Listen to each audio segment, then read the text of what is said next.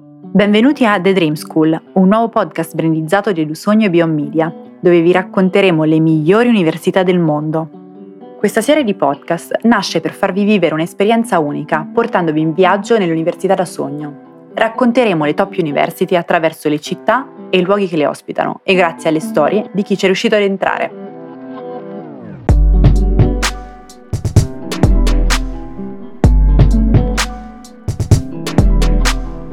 Oggi vi portiamo a Madrid, la città che ospita il famoso Guernica di Picasso e la squadra di calcio più titolata al mondo, il Real.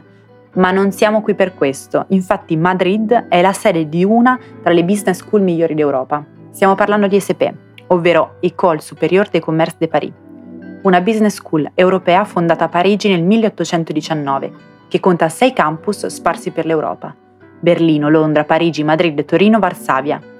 Siamo nella top dieci delle business school del vecchio continente e oggi avrete il piacere di visitarla. Pronti? Iniziamo! Bene, immaginate una giornata limpida e serena di febbraio, una di quelle in cui puoi non portare la giacca, in Spagna capita spesso. Ci troviamo nel cuore della città, siamo a Puerta del Sol. Potremmo chiamarla il centro della Spagna, infatti è il chilometro zero, quello da cui parte tutta la rete stradale spagnola. È una piazza gigantesca, decorata da due fontane, si può sentire il rumore dell'acqua scrosciare e mischiarsi alle voci degli spagnoli. La particolarità? Dall'alto di uno dei palazzi c'è un'enorme storica scritta al neon un po' retrò, che la guarda e pubblicizza una marca di sherry spagnolo, Tio Pepe. Ma partiamo da qui e andiamo a nord, verso il quartiere delle università, Ciudad Universitaria, il campus de Moncloa, ovvero la zona della città dove si trovano quasi tutte le università, tra cui anche la nostra E S P. Da qui, con un paio di fermate di metro, si arriva al campus.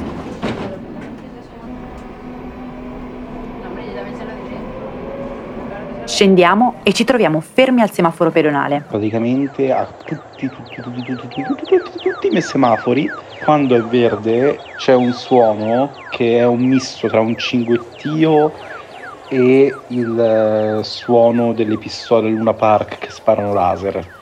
Ma riprendiamo da dove ci eravamo lasciati.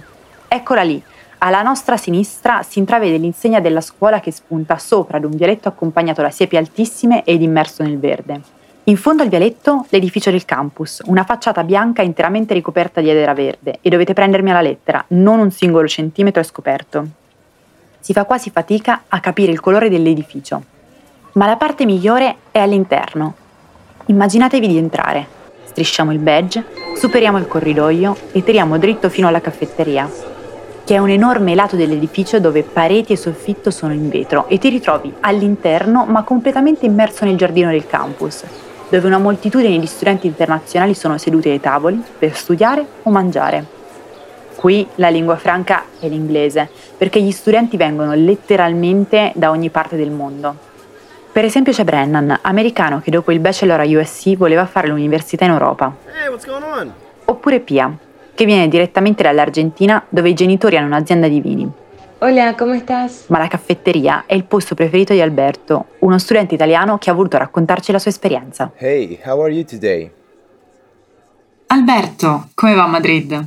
Allora, guarda, ti dico molto bene, sono, sono contento di aver scelto come destinazione Madrid. In generale qua mh, si sta bene, nel senso che non è la classica città che può andare a scioccare una persona, specialmente un italiano, perché i ritmi sono abbastanza simili, le persone sono abbastanza simili anch'esse e mh, quindi il clima è lo stesso, è una, comunque una città molto bella, non è è abbastanza a misura d'uomo, c'è tanta arte, quindi no. Poi in campus chiaramente in poco tempo un minimo di, di relazioni le fai, non intime, però comunque in poco tempo si fanno, perché penso che sia una necessità di tutti, visto che vieni sballottato da una parte all'altra, quella di cercare di creare un legame subito è una cosa che un po' tutti puntano. E poi devo dire che sono veramente contento in generale del semestre in sé e dei professori che ho avuto, della specialistica che ho scelto. Io ho scelto intelligenza artificiale e robotica per il business, dove ho trovato veramente dei professori come si deve in tutti i sensi, sia come modalità, sia come insegnamento, sia come flessibilità, e è un campus che è diverso anche da quello di Torino, sono sincero, perché questo è più un campus. Alberto è uno studente del Master in Management. Ha frequentato il Bachelor a Genova in economia aziendale e dopo la laurea ha deciso di prendersi un anno sabbatico per prepararsi meglio all'ammissione. Subito dopo la laurea ha fatto un'esperienza di tre mesi a Manchester, in una scuola di inglese, per preparare l'I E L T S. È poi stato chiamato da Banca Carige, in Italia, per un tirocinio di qualche mese. Ma la vera domanda è: come mai uno studente come lui sceglie S P? Al secondo anno ho iniziato a guardarmi un po' intorno per andare fuori, proprio all'estero, e però ho iniziato anche a pensare: voglio un'università, tra virgolette, che mi dia una, una spinta, che mi dia una marcia in più, e quindi sono andato banalmente a vedere i ranking delle migliori, eccetera eccetera, le solite cose, tanto per intenderci, e tra tutte ho trovato, a mio parere, quella che, oltre per il format in sé, quello di dover viaggiare, spostarsi un semestre da, rispetto all'altro, così, devo dire che ho trovato anche io una cosa che faccio molto caso, un pochino più di, mh, io la chiamo eh, diciamo meritocrazia sulla persona, ehm, che a volte queste top universities hanno un focus troppo troppo troppo grande, a mio parere, poi è il mio modesto parere, solo su il classico test d'ingresso. Però a mio parere deve più contare in una cosa del genere eh, il, um, il colloquio con la persona, e un minimo, per quanto si riesce, nonostante ci siano tante candidature, un minimo la storia, il background. Quindi mh, sia per il ranking, sia per il format, sia per come decidevano di ammettere Eh, le persone, ho deciso eh, per loro, e devo dire è andata molto bene anche l'interview di per sé, e, e ti dico, sono stato molto contento di essere preso, cioè quando mi è arrivata la notizia a casa è stato un bel momento. E qual è la cosa che preferisci di Madrid? Guarda, ti dico, una cosa che mi piace tantissimo, una cosa che veramente mi piace tantissimo eh, è proprio, cioè che ti giuro mi ha fatto sorridere, è proprio tutta questa zona qua attorno, cioè questa zona che, nel quale noi viviamo in questo momento, quindi ti parlo di Puerta del Sol, ti parlo di Cayao Plaza Mayor, è una zona talmente, cioè, bella, piena di vita, eccetera eccetera, che comunque ti met- mettiamola così, sembra stupido da dire, ma ti mette sempre il buon umore, tanto per intenderci. Eh, mi ricordo che venti giorni fa, una cosa del genere, Eh, sì, una cosa semplicissima, niente di esotico, niente di strano, siamo andati con, con un mio coinquilino alle undici, tarda mattinata, a far colazione a Plaza Mayor. C'era una giornata stupenda, un sole incredibile, veramente un semplice caffè, proprio così, in un posto del genere, ti faceva sentire meglio. Poi magari è perché c'è questa situazione da un anno, però veramente tutta questa zona qua attorno, le terrazze con questa vista bellissima, eh, sono tutte cose veramente troppo belle, per me troppo belle. Fantastico, fantastico. Ma tornando alla tua, alla tua application, eh, qual è stata la difficoltà più grande che hai dovuto superare per, per entrare?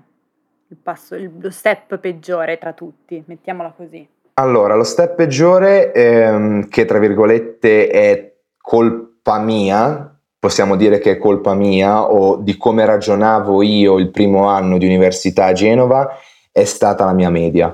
Cioè, se potessi consigliare a qualcuno di fare una cosa del genere, che vuole entrare in una bella università, da subito non farsi spaventare di rifiutare un voto basso perché ti rimane indietro l'esame, ma di puntare già da subito, se uno vuole fare una cosa del genere, ad avere voti alti, perché sennò poi fai delle corse finali come ho fatto io che ti fanno un po' uscire di testa, sinceramente. E cosa pensi sia stato quel quid in più rispetto agli altri che ti ha aiutato ad essere ammesso alla fine? Guarda, ti dico, um, contando che il test d'ingresso aveva una, un peso percentuale abbastanza basso, non penso quello.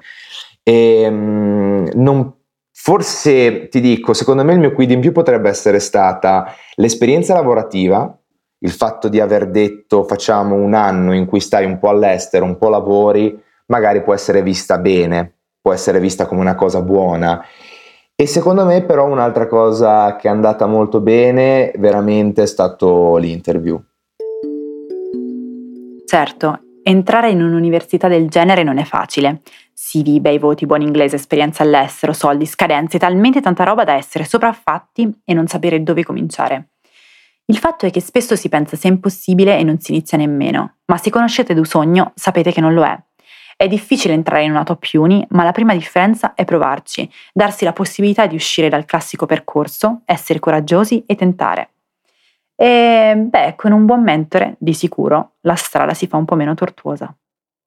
The Dream School è un podcast brandizzato di EduSogni e BioMedia, dove esploreremo le migliori università del mondo e vi racconteremo la storia di chi c'è stato veramente. Vi aspettiamo al prossimo episodio per scoprire un'altra fantastica Top University. Seguiteci su Instagram per rimanere sempre aggiornati e scriveteci quale altra Top Uni vorreste ascoltare. A presto!